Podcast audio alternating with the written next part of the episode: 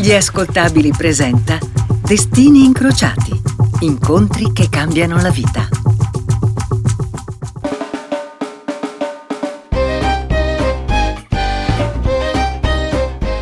Benvenuti a una nuova puntata di Destini Incrociati da Giacomo Zito. Oggi è proprio il caso di dire: armatevi di apribottiglie, stappatene una se non siete in auto e mettetevi in ascolto, perché oggi parliamo di vino, una delle tante eccellenze del nostro paese. Questa volta però la nostra storia non inizia né in Italia né in Francia e nemmeno in qualche luogo speciale. Magari sentendo parlare di vino avete pensato subito a una vigna e invece no, siamo a bordo di un aereo all'inizio degli anni Ottanta. Sui comodi sedili della business class di un volo che porta da Los Angeles a Roma ci sono un russo e un lombardo. E non è una barzelletta. Comunque non abbiate fretta di scoprire qual è la destinazione finale dei nostri due ospiti. Abbiamo tutto l'episodio per raccontarvelo.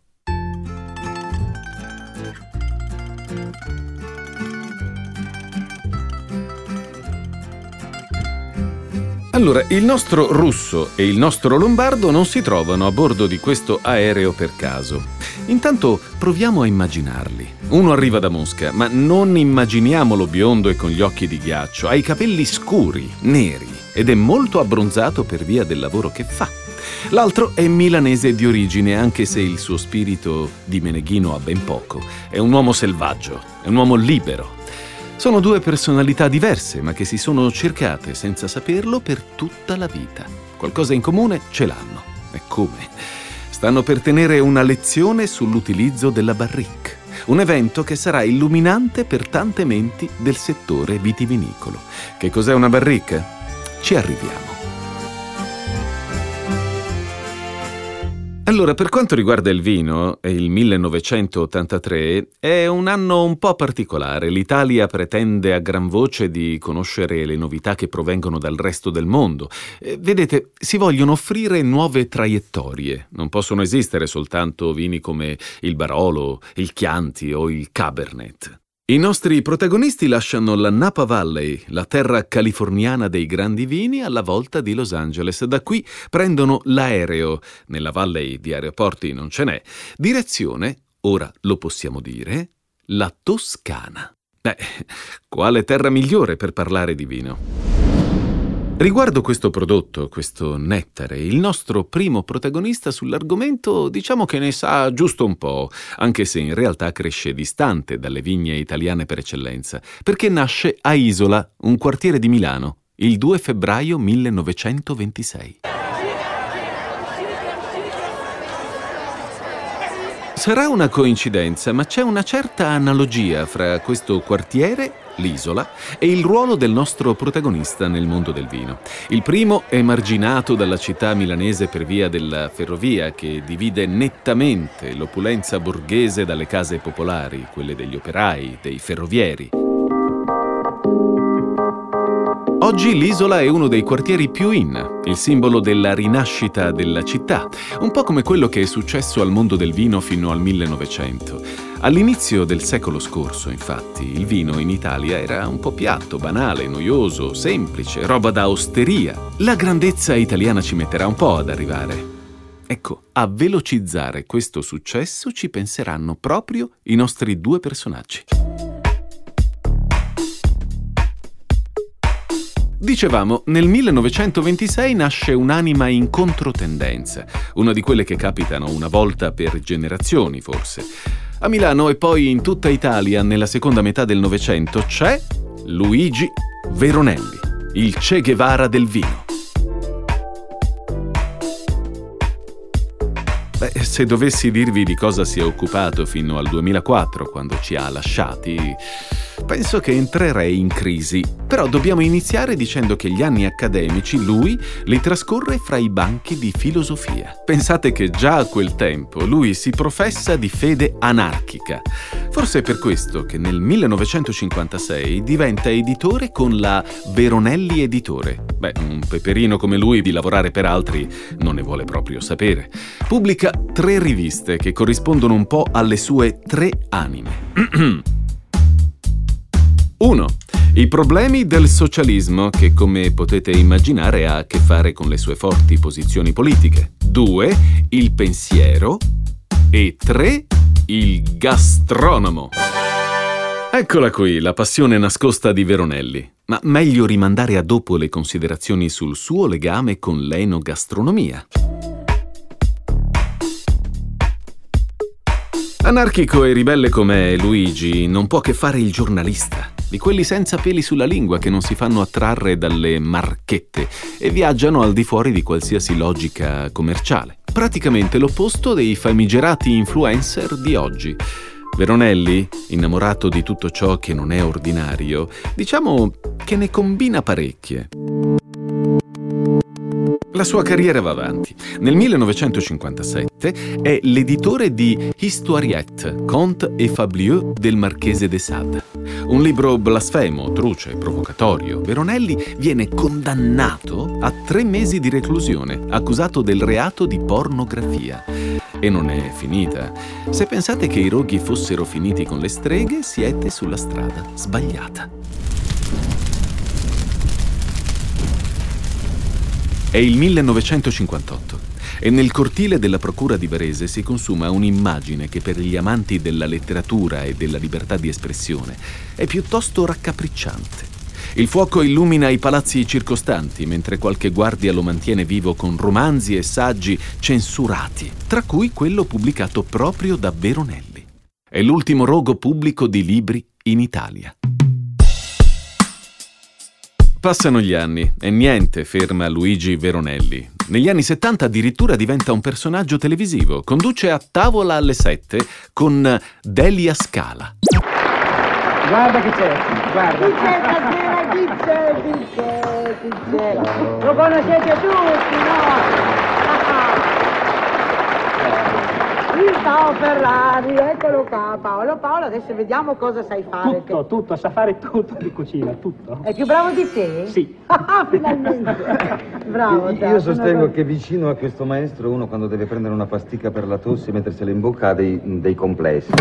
Ebbene sì, anche Veronelli, contro le logiche di massa, ottiene la fama grazie ai programmi che conduce. A tavola alle sette, poi Il viaggio sentimentale nell'Italia dei vini nel millenovecentosettantanove su Rai tre. Questo un programma che lo battezza una volta per tutte l'anima critica dell'enogastronomia.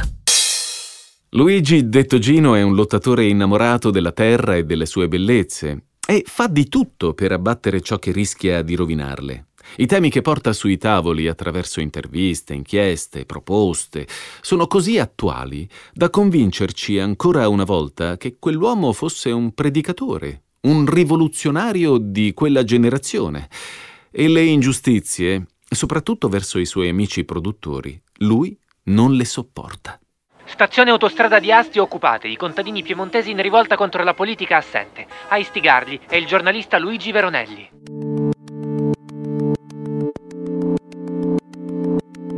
Spesso Gino combatte al fianco dei piccoli produttori. Si sente uno di loro, vuole aiutarli a dare voce ai diritti che gli spettano. Basta questa politica che guarda sbavando le multinazionali e i grandi imprenditori. Almeno lui è convinto di questo. Negli anni Ottanta subisce una condanna di sei mesi per aver portato i contadini piemontesi alla rivolta. È con loro sull'autostrada che porta a Cuneo mentre protestano contro le norme e i disciplinari, gli stessi che alla fine invece di aiutare portano danni alla qualità solo per produrre un po' di vino in più. Il contadino non ha tradito la terra perché questa è l'espressione del luogo che l'ha cresciuto. Veronelli è un intenditore di vino autorevole. Le sue competenze iniziano a essere richieste anche da grosse aziende. Una passione, quella per il vino, che nasce da bambino. Mio padre mi ha dato il vino quando avevo nove anni, la prima comunione. Allora mi ha dato un vino, io l'ho portato verso di me e lui mi ha fermato subito e mi ha detto «No, no, prima lo devi guardare, perché ogni vino ha un suo colore tutto fatto diverso da ogni altro vino». Fai corrispondere grandi azioni a grandi parole, si dice. Oggi si sente tanto parlare di rispetto per la terra, di biologico, di naturale, di stagionalità, ma parole che scavano così a fondo, parole come quelle che Luigi non ha permesso si disperdessero nel nulla, si sentono veramente di rado. Veronelli le ha pronunciate e le ha messe anche in pratica. Cosa rara, non vi pare? Nel millenovecentosessantadue Luigi diventa collaboratore de Il Giorno e nel sessantadue Il Giorno è un gran giornale. È sulle pagine del quotidiano milanese che la sua voce diventa un faro per chi si interessa di enologia. Non parla di vino come se fosse una bevanda elitaria dedicata a pochi, no. Veronelli ha la capacità di rivolgersi alla massa, al grande pubblico. Trasforma il vino in uno strumento di cultura capace di veicolare valori, concetti, punti di vista, modi di intendere la vita.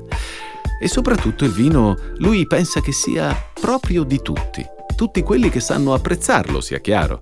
Beh, sentite a proposito cosa dice di lui Andrea Pezzi in una trasmissione da lui condotta negli anni duemila.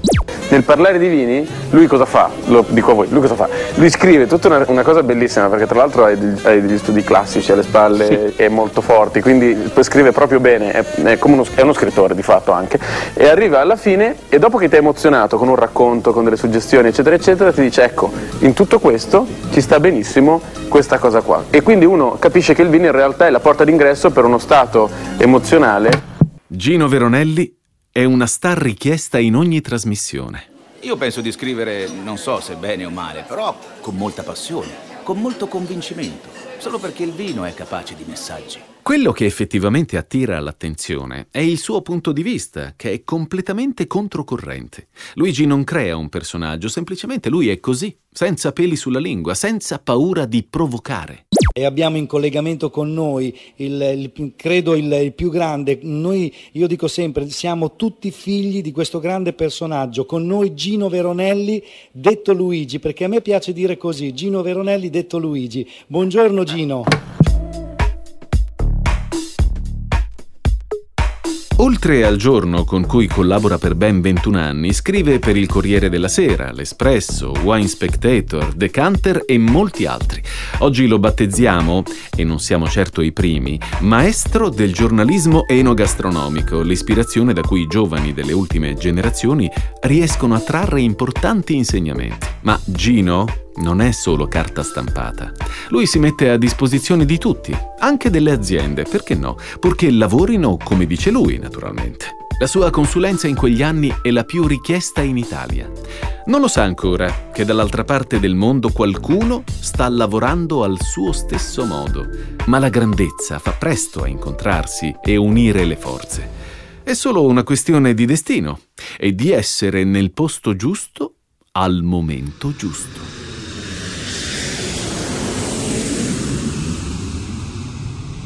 Torniamo a quell'immaginetta che vi abbiamo proposto a inizio trasmissione. Sono gli anni Ottanta, dicevamo, abbiamo un russo e un milanese che stanno viaggiando in direzione Toscana a bordo di un aereo. Bene, chiaramente il secondo è il nostro Gino, che dopo avere tanto sentito parlare dell'America, della California, di quel paese sul mare dove Pinot Noir e Chardonnay crescono accarezzati dalla salsedine, beh...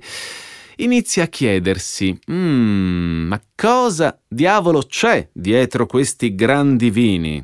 Chi ha mai pensato a dei vitigni francesi piantati in suolo americano?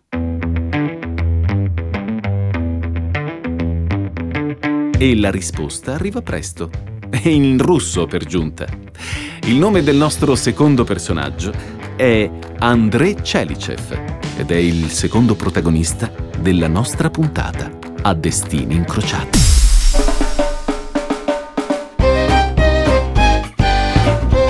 Sull'aereo che vola da Los Angeles all'Italia non c'è solo Luigi Veronelli, enologo e un po' filosofo di cui abbiamo appena sentito la storia.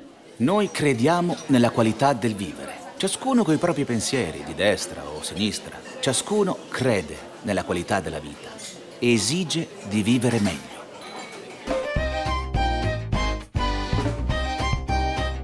Gino non si ferma alla sua affezionata terra, viaggia, curioso, in cerca di ispirazione. Lui vuole vedere come si fa il vino fuori dall'Italia. Non sarà tutto uguale, no? E su quell'aereo, insieme a lui, c'è una persona di cui ha sentito parlare poco tempo prima.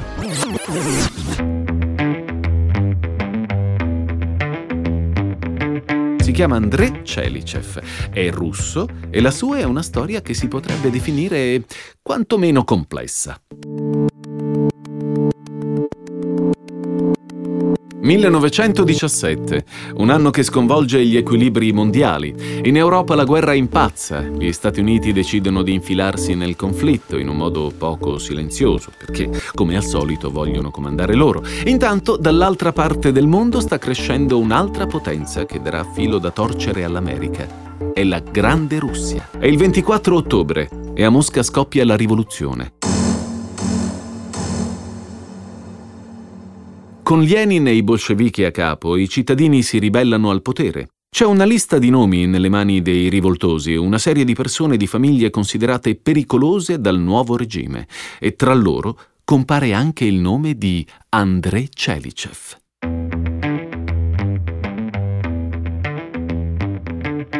André nasce nel millenovecento nella capitale, è il diretto discendente del capo della Corte Suprema nel sistema giudiziario russo.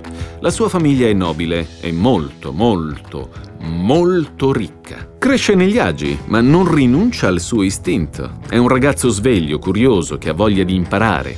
La politica? Roba da vecchi, non gli interessa così tanto. Lui frequenta i circoli letterari, le cene con gli artisti e gli intellettuali del suo paese. Oggi qualcuno un po' avventato potrebbe definirlo un hipster di altri tempi, fino a quando il profondo rispetto per le tradizioni di famiglia non lo portano a Kiev, all'Accademia Militare.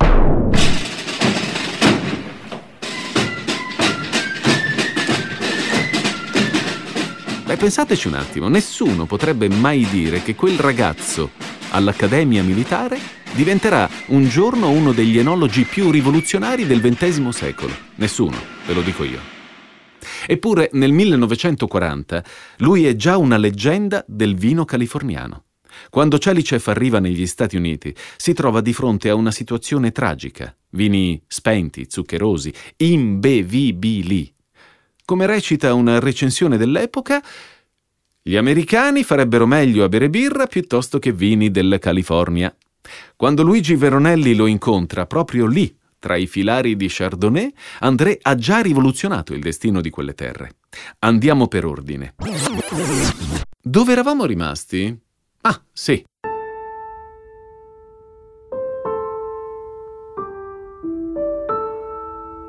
Quando scoppia la rivoluzione russa, i bolscevichi denunciano la sua famiglia e André vede portarsi via la casa, le sue cose e un pezzo della sua vita. Chi si ferma è perduto, no?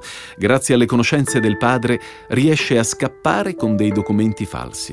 André è solo un adolescente, ma sente già quel senso di responsabilità verso la famiglia, verso il suo paese. L'Accademia chiama.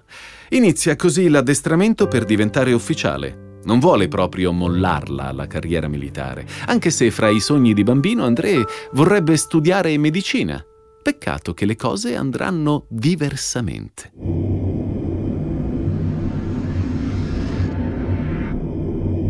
Il caso vuole che nel giro di qualche anno sarà proprio lui ad avere bisogno delle cure di un medico. Nel millenovecentodiciotto, quando finisce l'addestramento militare, è tra le prime file nella guerra in Crimea. Combatte contro i rossi, i rivoluzionari russi, negli anni della guerra civile. Lui fa parte dei bianchi, quelli che combattono contro l'armata bolscevica. È il millenovecentoventuno, l'anno in cui la sua vita prende una direzione inaspettata. Primo plotone. I rossi sono pronti ad attaccare. I bianchi si muovono lentamente, sono una cinquantina di uomini, sono cinquanta ragazzi. Devono fare attenzione a non spostarsi. Si sentono come elefanti in un negozio di cristalleria. Nell'aria esplode il primo sparo, poi il secondo. In un attimo il plotone è preso d'assalto. Che cosa passa per la mente di un giovane quando la morte lo sfiora? Beh, André è pronto. Si butta a terra e finge di essere morto. Insieme a pochi altri sopravvissuti di quell'episodio viene congedato e spedito prima in Jugoslavia e poi in Cecoslovacchia, a Brno. Nel frattempo tutti lo credono morto. La sua famiglia organizza addirittura un funerale. Lui, dopo un'esperienza così traumatica, sceglie di iscriversi alla facoltà di agronomia ed enologia. Della facoltà di medicina, proprio, non gliene importa niente. È in questo preciso momento che comincia la sua nuova vita. Da Brno si sposta in Francia per frequentare prima l'Institut Pasteur e poi l'Institut Agronomique. Solo, senza un soldo, studia come un pazzo. È il cocco dei professori, sembra che nella vita non abbia mai fatto altro che studiare per produrre vino. Sarà il passato travagliato a renderlo così deciso, oppure sarà una passione che è rimasta nascosta sotto la divisa da militare? Beh, questo a noi importa poco, perché non ci vuole molto prima che i big del settore lo adocchino. È il millenovecentotrentasette e André la gavetta la salta a piè pari. Inizia collaborando da subito con le cantine Moët e Chandon. Niente male, vero? Solo che lui non si affeziona alle marche, alle cantine, non vuole mani legate né patti di sangue. E quando Georges de la Tour, produttore californiano, gli offre un contratto con la Beaulieu Vineyard, non ci pensa due volte. Fa le valigie e si imbarca verso gli Stati Uniti, verso la Napa Valley. Un russo in America in quegli anni è un bel paradosso.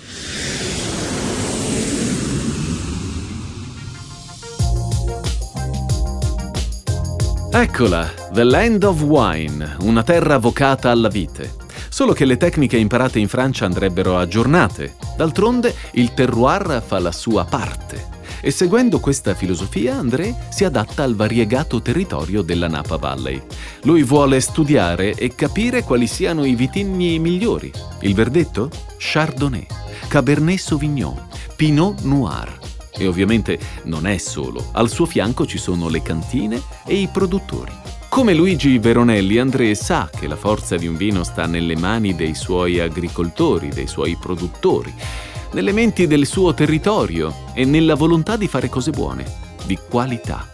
Non solo, entrambi, Luigi e André, sono di ispirazione per le generazioni successive. Ma se non si fossero incontrati, l'Italia del vino, oggi, sarebbe ancora la stessa? Hmm.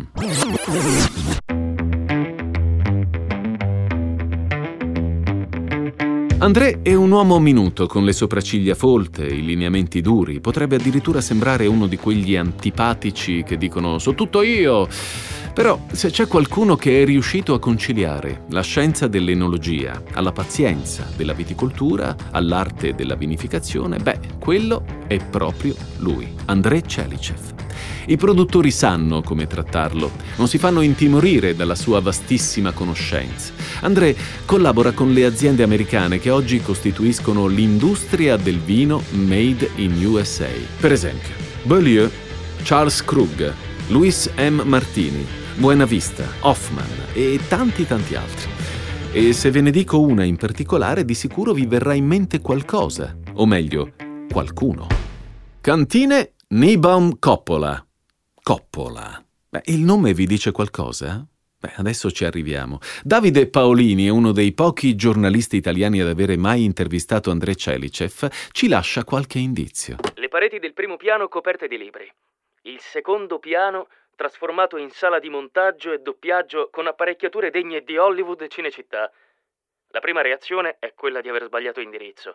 Ma seguendo con gli occhi la fila dei libri, arriviamo dritti dritti alla sala delle barrique. Eh già, Tchelistcheff lavora al fianco di Francis Ford Coppola, il regista del Padrino. Niebaum è sua. Insieme danno vita a Rubicon, un vino tanto adorato da personaggi del settore come Gianfranco Vissani, lo chef irriverente. Qui, come in molte altre cantine, mette in pratica le sue piccole rivoluzioni.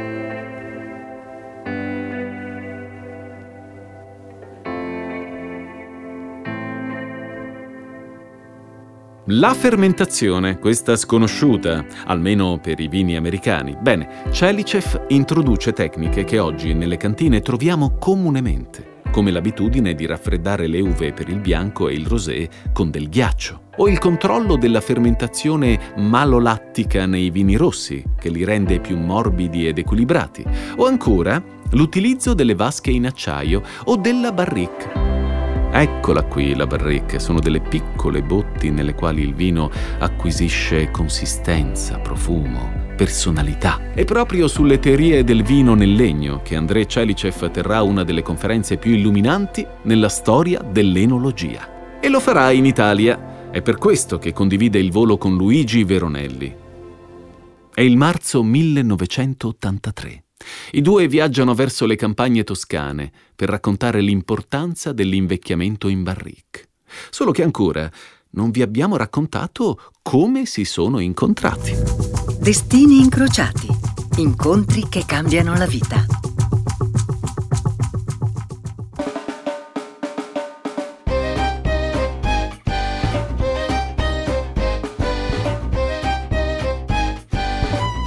Oggi a Destini Incrociati si incontrano due grandi personalità del mondo del vino. Finora abbiamo parlato di Russia, Francia, Italia e Stati Uniti. L'American Dream, quello che abbiamo conosciuto in centinaia di film, per uno dei nostri protagonisti si è realizzato veramente. Parliamo naturalmente di André Tchelistcheff, enologo di origine russa e oggi un enologo molto apprezzato negli Stati Uniti. Bene, questo enologo incontrerà un collega italiano, uno che lotta al fianco di contadini e artigiani. Un ribelle, ma mai eccessivo. Geniale, ma con modestia. Bene, loro sono insieme su un aereo che li porta dagli Stati Uniti, dove si sono conosciuti, verso la Toscana. Facciamoli arrivare in Italia. Intanto noi vi raccontiamo come si sono conosciuti.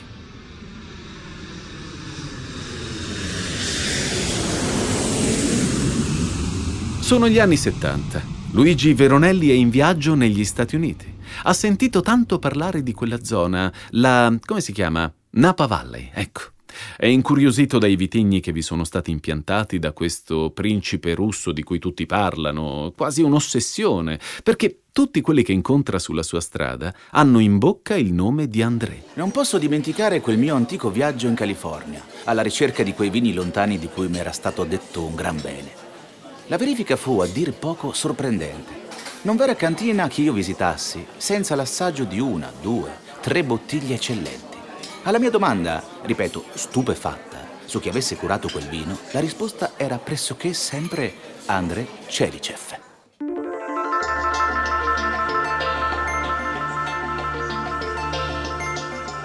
Luigi è così sorpreso dalla potenza di quei calici.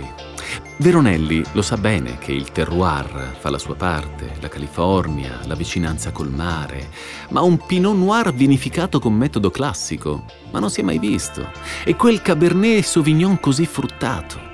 Allora, chiudete gli occhi, immaginate il profumo di pesca, ciliegia, la consistenza morbida di un vino rosso, in America. Chi l'avrebbe mai detto? Insomma, Luigi Veronelli deve conoscere questo personaggio di cui tutti parlano. Non c'è storia, non ci vuole nemmeno tanto. Da quelle parti Tchelistcheff è un vero mito. Il maestro lo chiamano. Quando si incontrano per la prima volta è come se si riconoscessero qualche parola, davvero poche, e intuiscono che la cosa che hanno in comune è la filosofia, il modo di vedere la vita, i valori con cui agiscono nel mondo dell'agricoltura. Forse la pensano diversamente su qualche aspetto tecnico, per carità. Hanno dei gusti diversi i due. Il vino è una bevanda intellettuale. Non ha la tossicità di un liquore e, preso con moderazione, apre la mente. Ho visto un introverso, dopo due bicchieri di vino, aprirsi come un fiore. Le parole di André illuminano Veronelli, che incantato ascolta quell'uomo all'apparenza così burbero e scontroso. Distinto, pensa. Anche l'Italia ha bisogno di una mente così.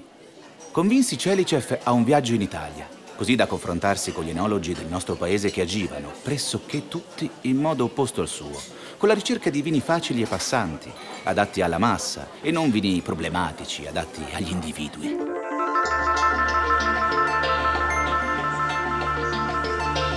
Veronelli è consulente di diverse cantine di successo, tra cui una delle più antiche, la Antinori. Luigi, nelle imponenti tenute di campagna, si confronta spesso con Piero e Ludovico, i discendenti della dinastia millenaria. Due uomini di grande intuito, diciamolo pure, due visionari. Negli anni Ottanta i fratelli decidono di dividersi. Beh, vogliono intraprendere strade diverse, entrambi hanno forti pensieri innovativi e si sa, caratteri e menti così indipendenti lavorano meglio da sole. Solo in questo modo avrebbero potuto dare vita a vini molto diversi ma apprezzati in egual modo in tutto il mondo. Cambiano le proprietà, cambiano i nomi, ma il seme da cui tutto scaturisce è sempre lo stesso, quello piantato da André Tchelistcheff in un giorno di primavera tra le colline del Chianti. Il venti maggio millenovecentottantatré, in San Casciano, nella tenuta degli Antinori, ci fu l'incontro decisivo. Il maestro spiegò la sua teoria sull'uso della barrique, per lui necessario nella produzione di ciascun vino.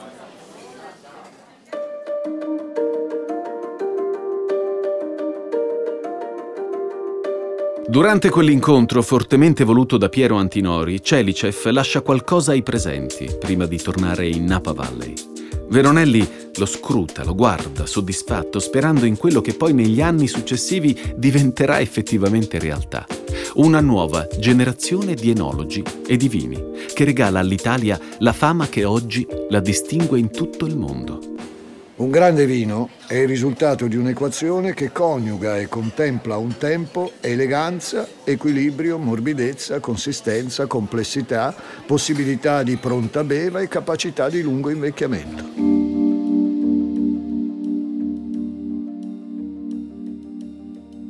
Tra i presenti c'è Giacomo Tachis. Il nome vi dice qualcosa?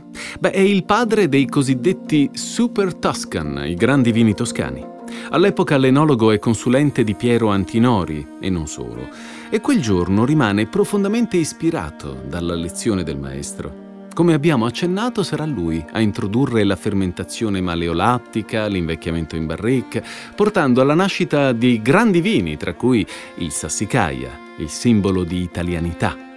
Al fianco di Tachis, per esempio, c'è Giacomo Bologna, della cantina Braida, un altro grande nome dell'enologia italiana. Le parole spese da Tchelistcheff sull'utilizzo della barrique illuminano il produttore piemontese e lo portano alla nascita del famoso bricco dell'uccellone, un altro caposaldo della viticoltura italiana. Tchelistcheff è il re Mida del vino e lo dimostra ancora una volta prima di tornare in California. Ludovico Antinori acquisisce trenta ettari e crea la tenuta dell'Ornellaia e vuole André con sé a tutti i costi. Ha in mente un grande progetto, enologia, sperimentazione e tanto marketing. Un po' come stava succedendo tra i cugini d'America. Lui vuole creare un prodotto innovativo che sconvolga il mercato e ovviamente i palati. Bene, insieme ci riescono, meravigliosamente per giunta. Ma questa ve la raccontiamo un'altra volta perché è un'altra storia, quella dell'Ornellaia, un vino rosso, un Super Tuscan. Subito dopo, quasi come un secondogenito, ecco il Masseto, un'altra grandiosa creazione di Ludovico e André Tchelistcheff.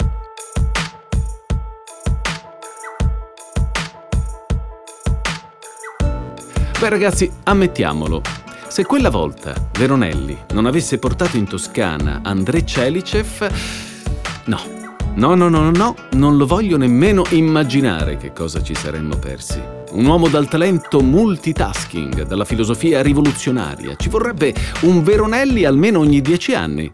Io sono nato con uno slogan che ripeto con molta gioia.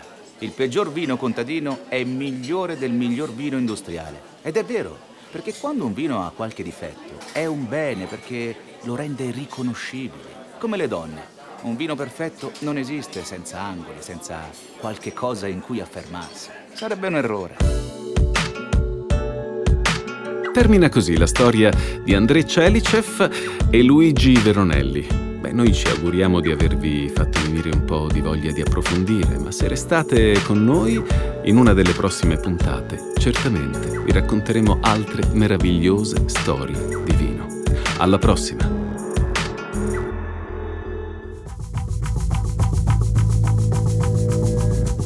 Destini Incrociati è una serie di inediti in esclusiva per gli ascoltabili, curata e condotta da Giacomo Zito. Questa puntata è stata scritta da Francesca Chiades, editing e sound design di Sara Varricchione e Michele Marino Gallina. Prodotto da Giacomo Zito e Ilaria Villani. Tutti